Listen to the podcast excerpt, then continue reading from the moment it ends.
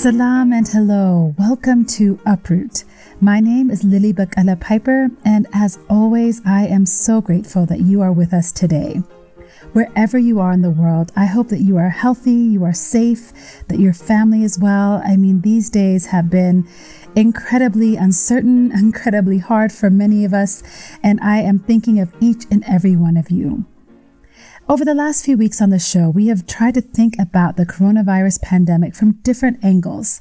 Two weeks ago, my friend Dr. Michael Chung was with us, and he explained to us both the science of the pandemic and also how to stay well even if we get COVID 19. Last week, Julie Moabe unpacked for us the patriarchy of the pandemic, and I learned a great deal from her expertise. If you have time, check out those episodes. I think you'll enjoy them and find them of good use to you and your community. Today on the show, we're going to talk about human rights in the middle of this pandemic. The Greek physician Hippocrates famously wrote the phrase, do no harm, and those words are sacred to both medical professionals and human rights advocates who try and preserve health as a human right during crises around the world. Today on the show, it's my pleasure to welcome Irungu Houghton to Uproot. Irungu is the Kenya Executive Director of Amnesty International, and he was previously the Executive Director for Chapter 1 Kenya and the Society for International Development. Irungu has established an extensive US $2 million public interest campaign program that has expanded the right to association and has protected public school land and public resources from corruption over the last four years. In October, Irungu traveled to the Mexico US border to advocate for African migrants. And Irungu is well known in Kenya and abroad as an inspirational speaker, change facilitator, and skillful moderator. He has a weekly column in the Sunday Standard, and it's something that I always make time to read. And he's currently writing a book on building constitutionalism in Kenya. He and his incredible wife, Robin, are social conscious leaders here in Nairobi.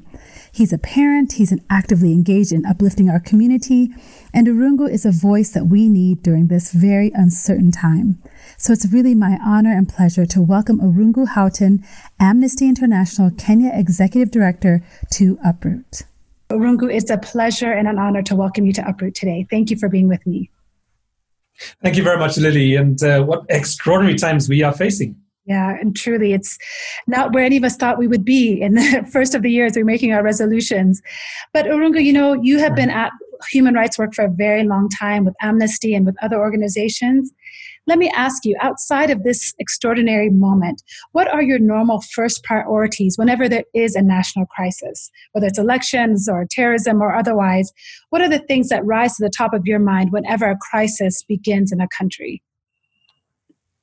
Well, first, I mean, obviously, the first thing is, is keeping people safe. Um, uh, secondly, keeping people engaged and keeping everything transparent and um, I, I open so that we can see what's happening. Because, you know, even in a case like COVID, um, you know, one size cannot fit everything. And uh, prescriptions that come down from the WHO uh, may work in one part of the world, but in other parts of the world they just don't work. So remaining conscious. Um, I'm, I'm, very fond of the word, you know, the words conscious leadership. That actually um, sitting in the space of what's happening. Um, how do we interpret what needs to happen today, tomorrow, and over the next 90 days? Absolutely. So, you know, now here we are in the middle of COVID 19. Um, you know, sub Saharan Africa is probably in a, in a different place than the rest of the world is, both in mm-hmm. number of cases documented, government response has been different here. Um, how do you think this pandemic is changing or informing the human rights, um, you know, work that you're trying to do right now? I mean, it's, it's, it's like everybody else. It's disrupted the entire year, um, and um, I think we need to look at this in a historical context. You know, there was no universal declaration of human rights in the time of the bubonic plague, um, and uh, you know, we're in a like I said, an extraordinary moment because we have to fight um, this uh, uh, pandemic, but at the same time, we have to do this within a human rights framework and not just the, the right to health. but all the rights. I mean, one of the things that I think we've all struggled with, um, and it, it is really a testimony to how human rights conscious our lives are, is the um, taking away of freedoms that we had taken uh, as really, you know, kind of everyday freedoms. The freedom to worship together, the freedom to speak aloud, the freedom to move, um, the freedom to assemble. I mean, these were all things that um, many of us took for granted, um, which have come to an abrupt halt as we've had to um, implement these three uh, basic um, measures the stay at home measure, the uh, physical distancing, and also, lastly, the, um, the concept of essentially uh, remaining distance uh, from each other. Yeah, so in that context, let's maybe bring it down to our local context here in Kenya, because I think what we're seeing and learning here can be broadly applied. Um, every government is really wrestling with, like you said, the restriction of these freedoms that we don't even count as a freedom, right? We just take it for granted as the normal way we live our lives. So here in Kenya, we've seen we're now currently under a curfew from 7 p.m. to 5 a.m. There's restricted restricted movement between counties for the next. Um, I don't know what we are now. It was it was 21 days. I don't know how far we are now into probably a week. April. April the 28th is the uh, date. Okay. I, someone said the time has stopped timing. That's what I feel like. I never know what day exactly I'm in. So we still have some time also in that restricted movement. And in light of these restrictions, we've seen some police force that's been very heavy handed. It's been tragic loss of life, including a young child um, that, you know, really broke all of our hearts. Yasin Moyo. Um, we've seen, you know, abuse of power. Irungu, help us think through how do we as citizens and how do we hold our governments accountable in a time where we both need their leadership and their protection, and yet we also want to maintain some sense of freedom and you know autonomy. How, how do we balance those two?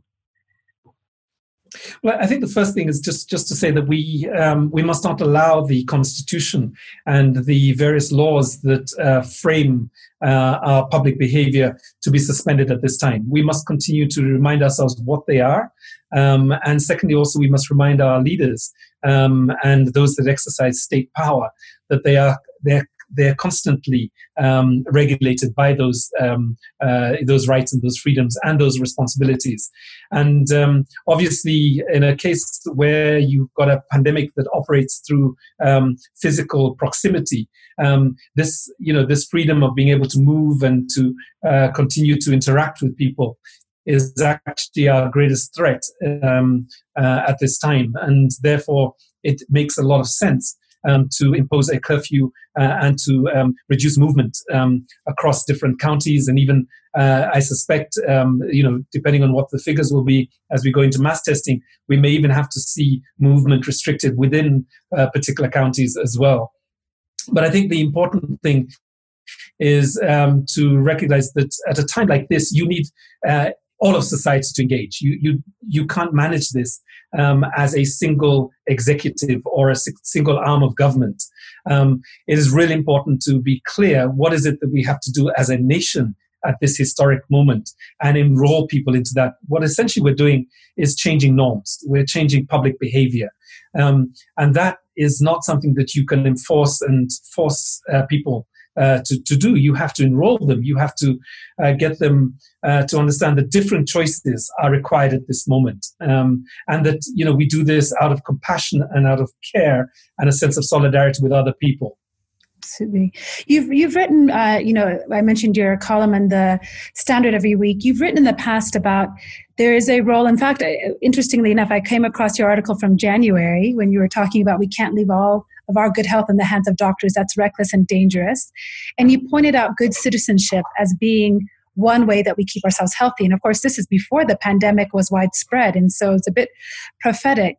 In this moment, what does good citizenship look like then in light of a time where sometimes there is overreach of government exercise to keep us safe. I mean, there's we're living in that tension day to day.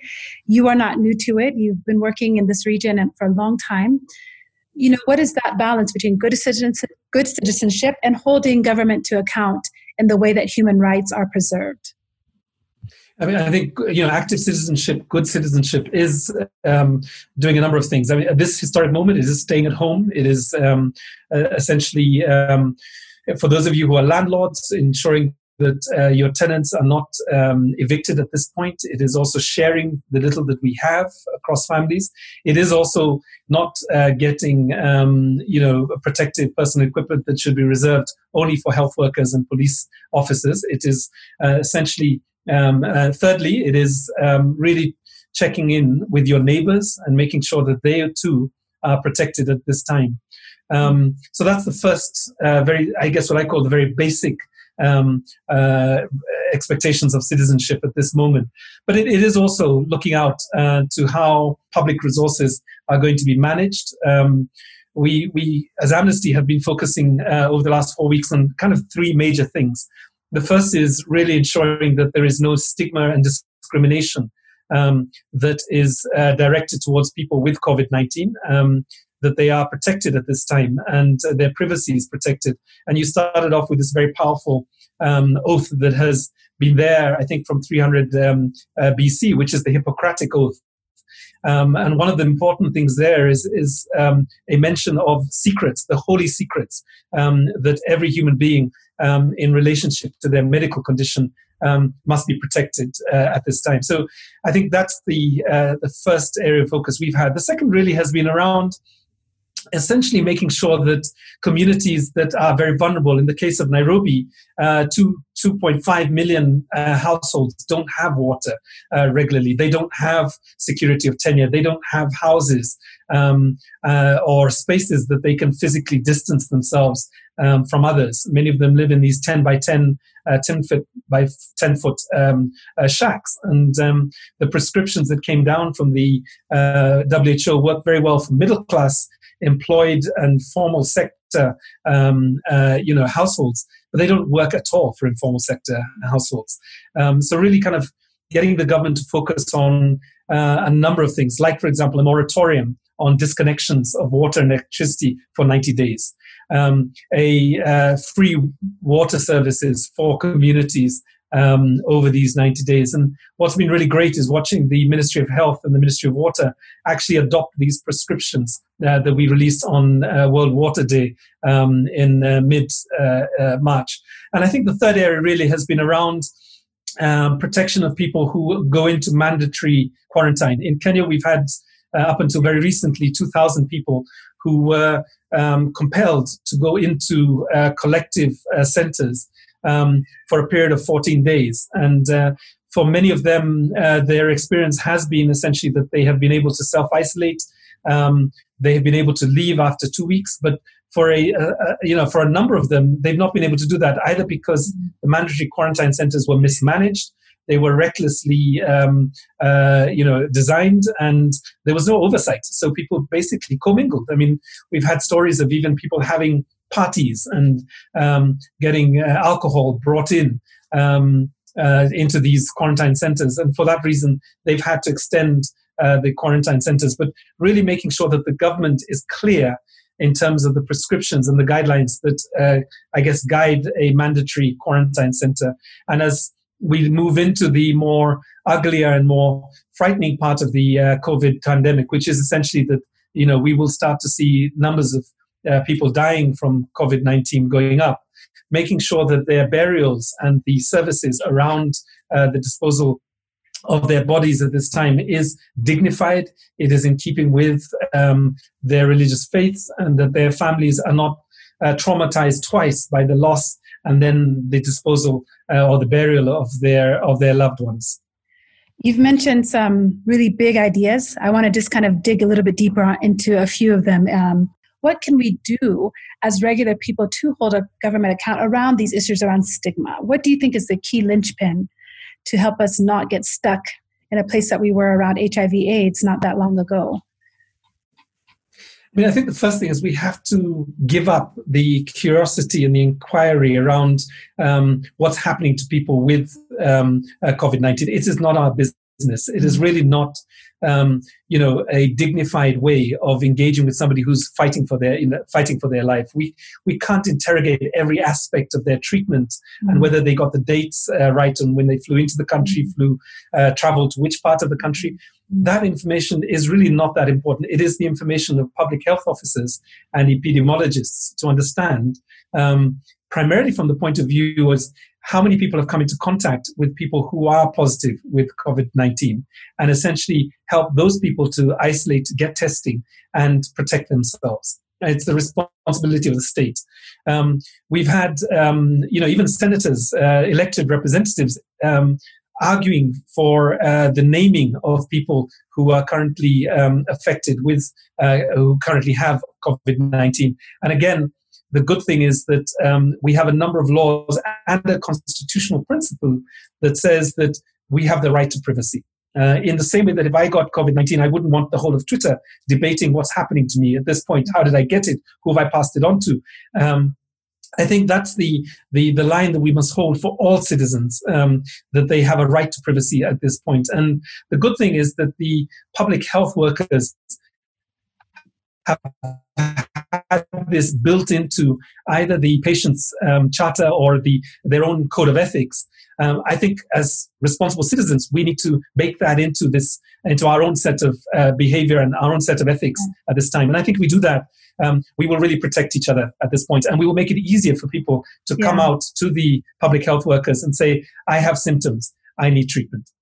I, I, like what you're saying because it's not an extraordinary effort to do this. It is basic common courtesy and yeah. doing what we do on a normal day. I think our region is known for warmth and hospitality.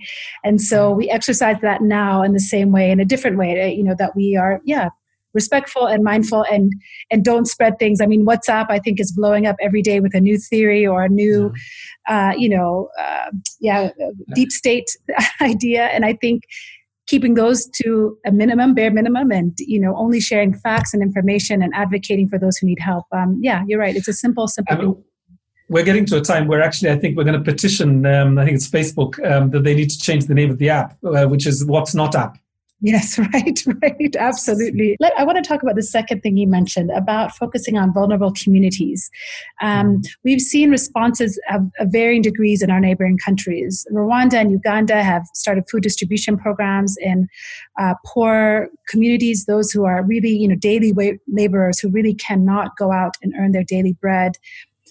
Kenyan government this week released a directive that all giving should be funneled through the government, um, which of course raises some concerns and some questions. I think I'm wrestling with this idea of government response between you know being kind of open democracies like Kenya is. Um, and what we can do in preserving human rights, and at the same time, a response from a government that is complete and absolute and considers everyone in such a time. I think you know, we're here in Kenya. There was so much debate a week ago about going to total lockdown, and people were saying, but how can you do that when people cannot feed their families? If you think you can lock someone down and they need, they're hungry, you're misinformed. So help us navigate this kind of it's in some ways it's an intellectual exercise, but it does play out in how we relate to one another. You know, how do we balance this open democracy and yet we don't have a, a, a government-wide feeding program yet um, yeah. I don't know your thoughts on that. I mean, it's a real fascinating discussion, and I'm sure you know PhDs are going to be written on this for, for years to come. Um, I mean, I, I, you know I've looked at different governments' approaches um, to you know from the Singaporean model to the Chinese model, for example, and um, it's actually quite difficult to get a to get a ideological, I guess what you'd call a, an ideological statement, which is democratic governments manage um, uh, pandemics better than autocratic governments because there are elements, I think, of both that um, are there.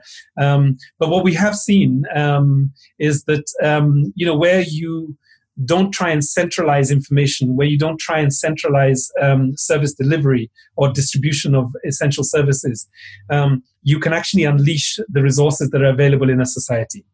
Um, the presence of, a, of an active um, free, you know, the presence of an active uh, free press is mm-hmm. critical at a moment like this. And this is not the time to start controlling information. Um, uh, yes, correcting uh, in, inaccurate information, but really not beginning to persecute um, journalists or health workers for essentially pointing out where the weaknesses are in the system, uh, as was in the case of, of the first couple of months of China.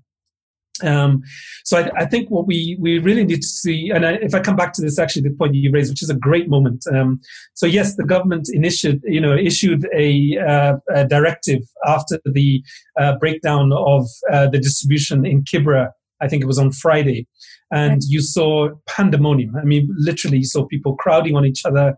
Um, uh, there is rumored to have been two deaths, um, not verified, but definitely a lot of injuries as people crowded to get access to this very limited um, contribution that was made by a member of parliament and managed by the security services.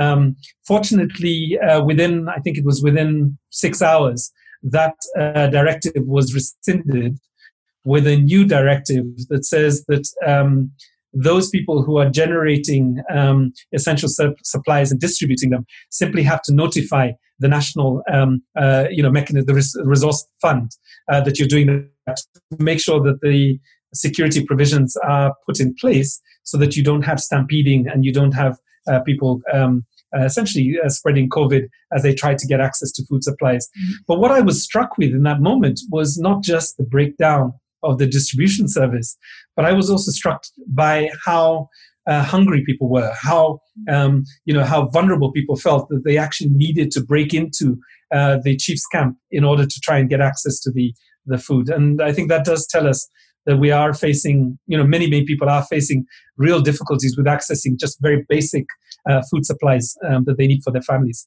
Um, so I think coming back to this issue, I think what we need to do is we need to see government continuing to have a whole of society approach. Um, to how we deal with the different aspects of uh, the needs that we are, and essentially trying to have a single pipeline um, will not work uh, for the 40, um, you know, 47% of the population that are before the poverty line we just don't have the capacity. Yeah. And I appreciate you providing some clarity on that directive because I think that's really important for us to understand here. And at the end of the show, I will highlight. Um, I try to do this every week. A new organization that's giving out food stuff or health supplies or, you know, supporting communities so that people can go to reliable places, um, because that is a real thing. The hunger levels at some point, um, as the whole world is experiencing, actually this economic crisis that is coming on the heels of a health crisis, and both have to be managed well and effectively for sure. Um, let me ask you, you know, we are also sitting in a time where, you know, there's a lot of mistrust. Um, and yet, we don't want to create outrage simply. We want to create justice. Um, one of my personal heroes is Bryan Stevenson, and from the Equal Justice Initiative in the US. And he talks about how the opposite of poverty is not wealth, but the opposite of poverty is justice. So, Irungu, in this moment in time, how can we create more justice without just creating alarm or outrage about inequities that we see or misappropriations of power? Because at the end of the day, just to make a lot of noise is not going to necessarily help my neighbor. So, can you help us mm-hmm. guide us to how do we create more justice? We've talked about, you know, minimizing misinformation and reducing stigma. Are there other ways that we can be active participants in helping our countries and our communities at this time? I, mean, I think if Bryan Stevenson was in Kenya, he would probably um, point us to our constitution, and he would say that you know this is a great constitution, um, but for the fifty percent of the population, um, you know there is inequality under the law. Um, so you can have great uh, Bill of Rights provisions, but um, for the poor and the vulnerable and the marginalized, uh, not just in the time of uh, pandemic, but you know everyday life. Um, many of those freedoms just seem like pipe dreams. And uh, as I was once told in Kibra, um, the Constitution for us is like a calendar. It was, you know, we saw it in 2010, and then you know every year since that we've had another calendar. It's not the Constitution that we guide uh, that we see in our everyday lives. Mm. So I think the first thing um, uh, with Amnesty we have a couple of rules. One is uh, that we we focus on behavior, not people. So when we call out um, human rights abuses, whether it be uh, police violence, um, our, our, main focus is on the behavior and the uh, actions that need to be taken um, uh, to prevent this from happening and justice for the uh, for the victims. The second thing that we try and do is to look for the systemic uh, reasons why this is happening. What are the systems that permit um, impunity? What are the systems that permit corruption? Um, then it actually has a massive uh, potential ripple effect across um, the, the country and, and other forms of um, behavior that are happening. And then the third one really is to, to remain hope based. Um, you know, it's, it's extremely important um, in a moment like this that we don't we don't descend into fatalism, cynicism, and a sense of recklessness that actually nothing matters because everything matters. Everything that we do, not do, matters. So, responsibility in a moment like this is really encouraging and enrolling people that actually your voice does matter, your voice, your agency does matter. Um, still matters in a pandemic. Um, one of the great, um, you know, uh, sources of joy for me really is, has been watching um, uh, my wife and a number of residents in the neighborhood uh, of Kilimani essentially develop street marshals and um, train individuals who are standing up for their streets so that if somebody is sick at night, if somebody needs emergency treatment, they can call the street marshal, and that street marshal can reach out to either the public health officer or the uh, officer, the police officer in charge of our division, and ensure that there's safe passage for that person to get to a hospital. And I think that is active citizenship at this point. You know, organizing ourselves to be able to take care of ourselves. Um, the state can do, you know, the more we organize ourselves, the less the state has to do. I mean, that's the, the simple rule you know? Um, if we can manage our own tensions if we can manage our own um, regulations the state doesn't have to step into our communities. We don't have to have boots and um, uh, general service unit uh, paramilitary uh, officers in our community. We can manage our communities for ourselves. I appreciate what you said. Both all three of those things focusing on behavior not people on systems and then staying hope based. And I think this pandemic is certainly exposing systems that needed attention before we got to this crisis. You've written about that as well about how do we develop, you know, our food stores and um, distribution systems. You know, we would not have been caught kind of unaware at this moment, but nonetheless, here we are, and in this moment, becoming our own systems, creating systems where they. And I think you know that's that small thing we do in our community. We can't, what you can do, what is it? Is it Mother Teresa who says, what you can't do for many, do for one? You know, this idea, do, right. do it for somebody. What you can't do for many, right. we can all do something for someone um, in our communities. So, Irungu, let's just take a moment and talk about humane policing. I think this is on everyone's mind. Um, yesterday, I went to to see a friend who is unwell, and I was racing back to make it before curfew. Uh, even I felt a little bit of unease. So, can you give us your thoughts on humane policing in a time of a pandemic when public safety is equally intertwined with public health? So, so as Amnesty International, we watched with horror the violence that unfolded at the um, first night of the curfew at the Likoni ferry.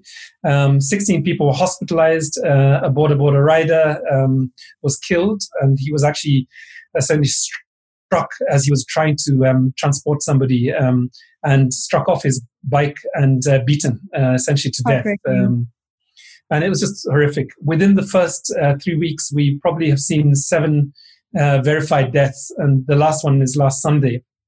Um, they also include a, um, a, retired police sergeant who had worked for the police service for 32 years hmm. um, and had then set up a butchery. Um, and he was beaten by uh, police officers who were about half his age um, and died as a result of his injuries. So the first uh, concern we had was that um, you know, there were two major things. First of all, you know, um, the use of lethal force and uh, excessive force is actually uh, unacceptable under our laws.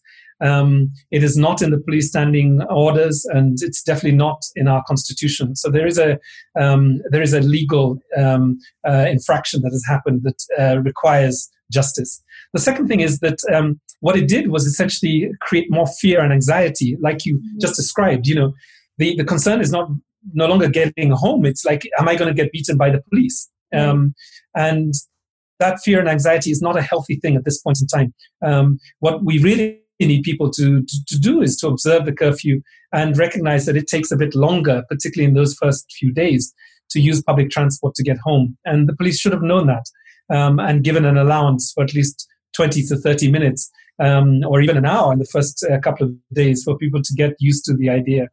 Um, so what we did was um, we and 20 other organizations released um, seven guidelines uh, to the Inspector General, and they were submitted to the um, Cabinet Secretary of the Interior Ministry and um, uh, members of the uh, judiciary and also the uh, legislature.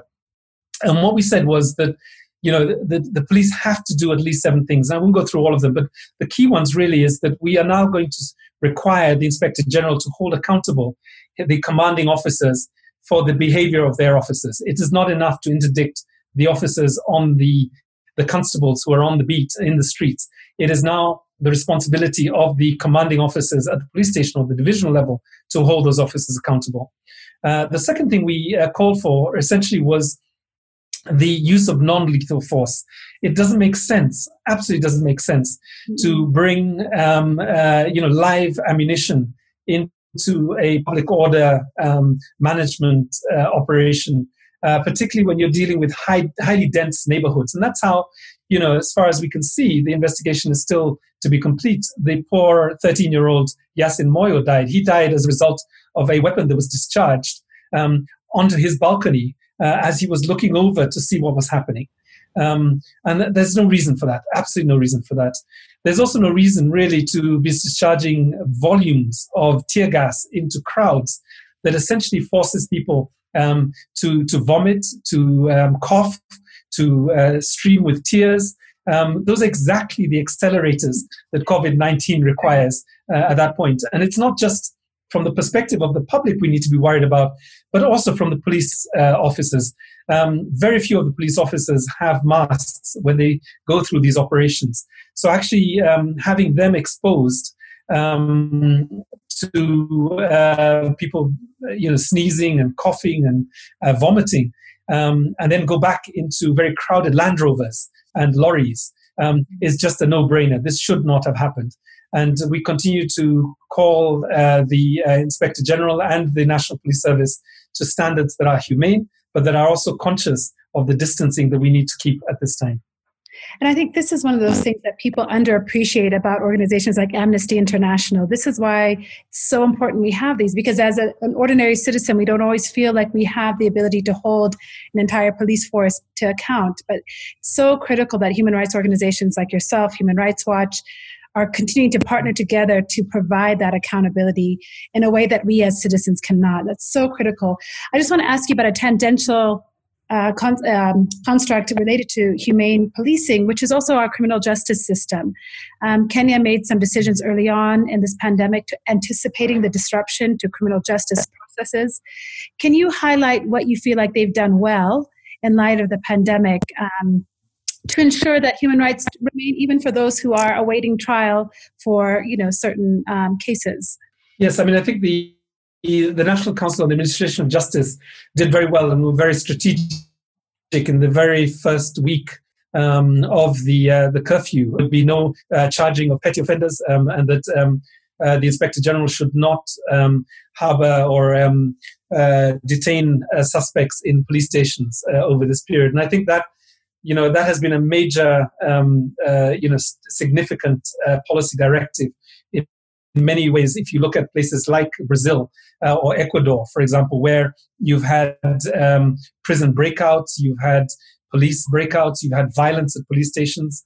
Um, so they got that right. And I think um, as Amnesty, we would congratulate them um, for the foresight that was required to do that um, uh, so early on.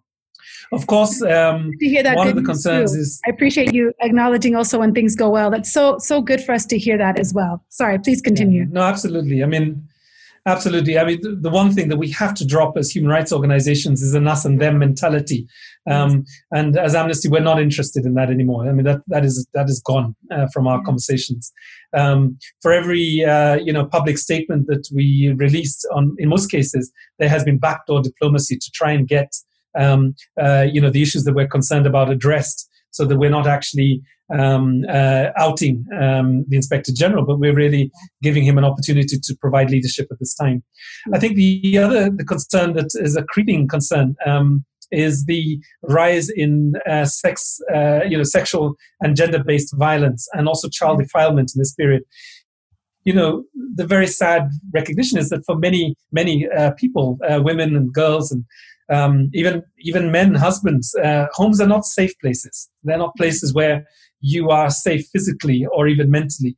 And um, it's really a time that we need to be thinking about, you know, increasing helplines, uh, counseling, uh, and also the courts need to uh, essentially begin to reopen so that in, in the cases where we have people in harm's way uh, that cannot go into shelters, that they can receive instant um, justice and also be able to uh, get the medical treatment, the P3 forms that they require in prosecuted, even if it is to be prosecuted in a few months from now.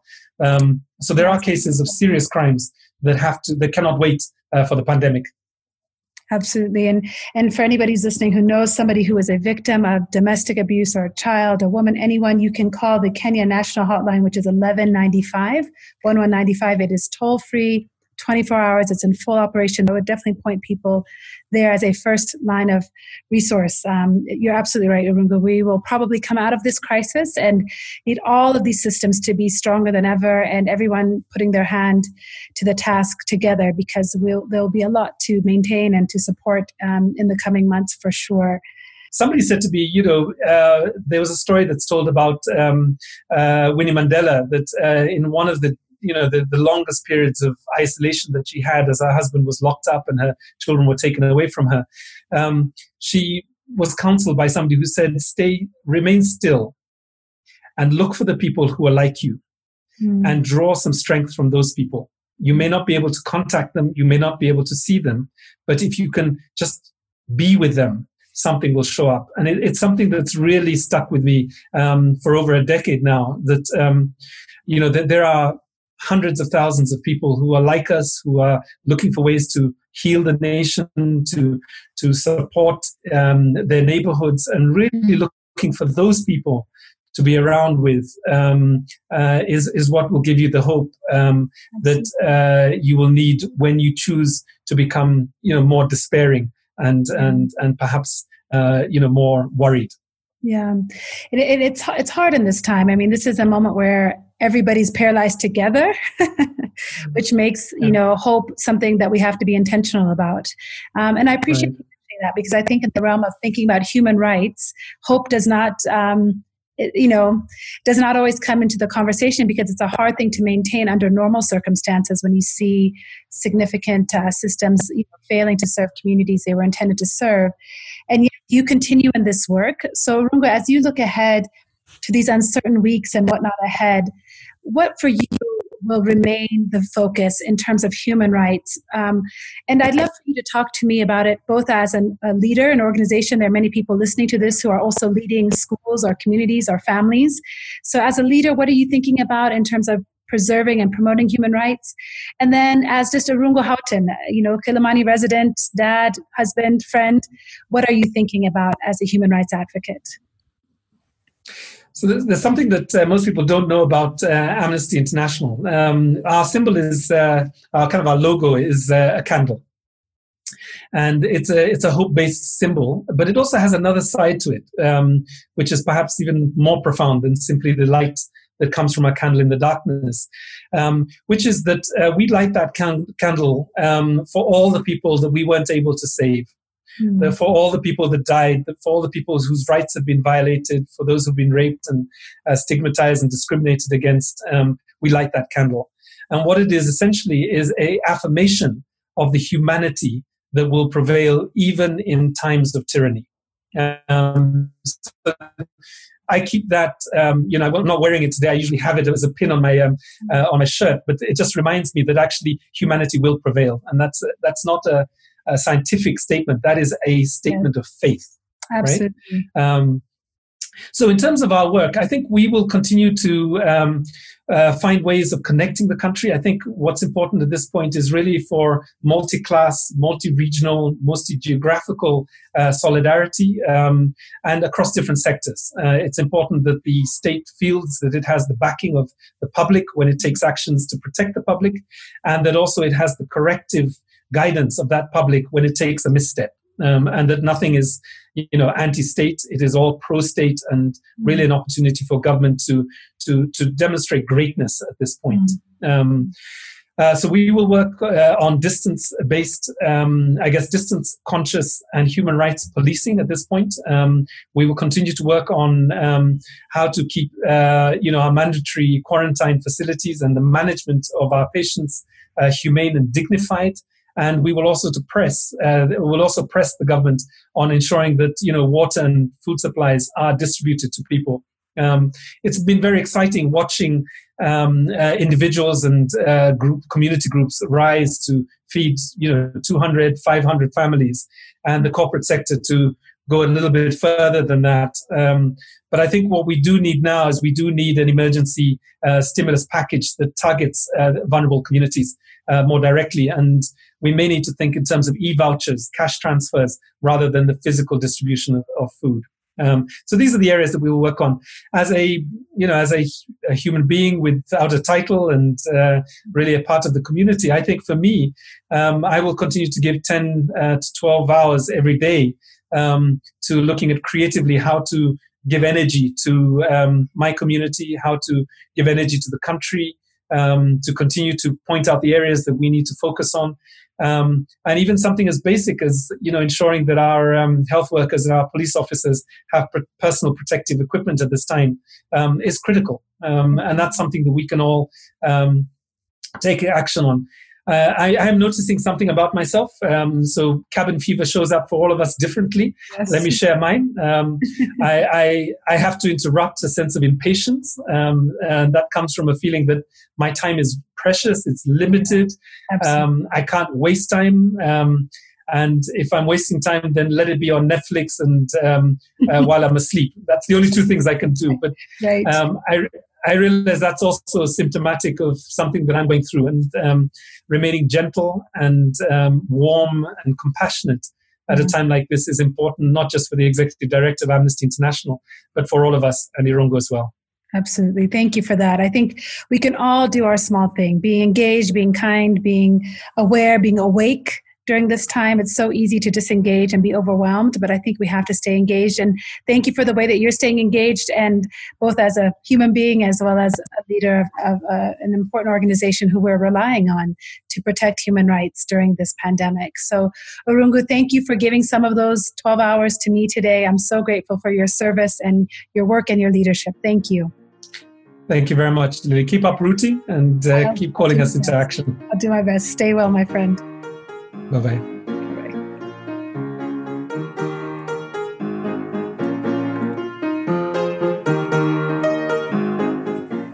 Thanks for listening, everyone. Uh, thinking about human rights during this time is not easy. None of the topics we've talked about since this pandemic started has have been easy, but it's important. It's important we stay awake, we stay connected.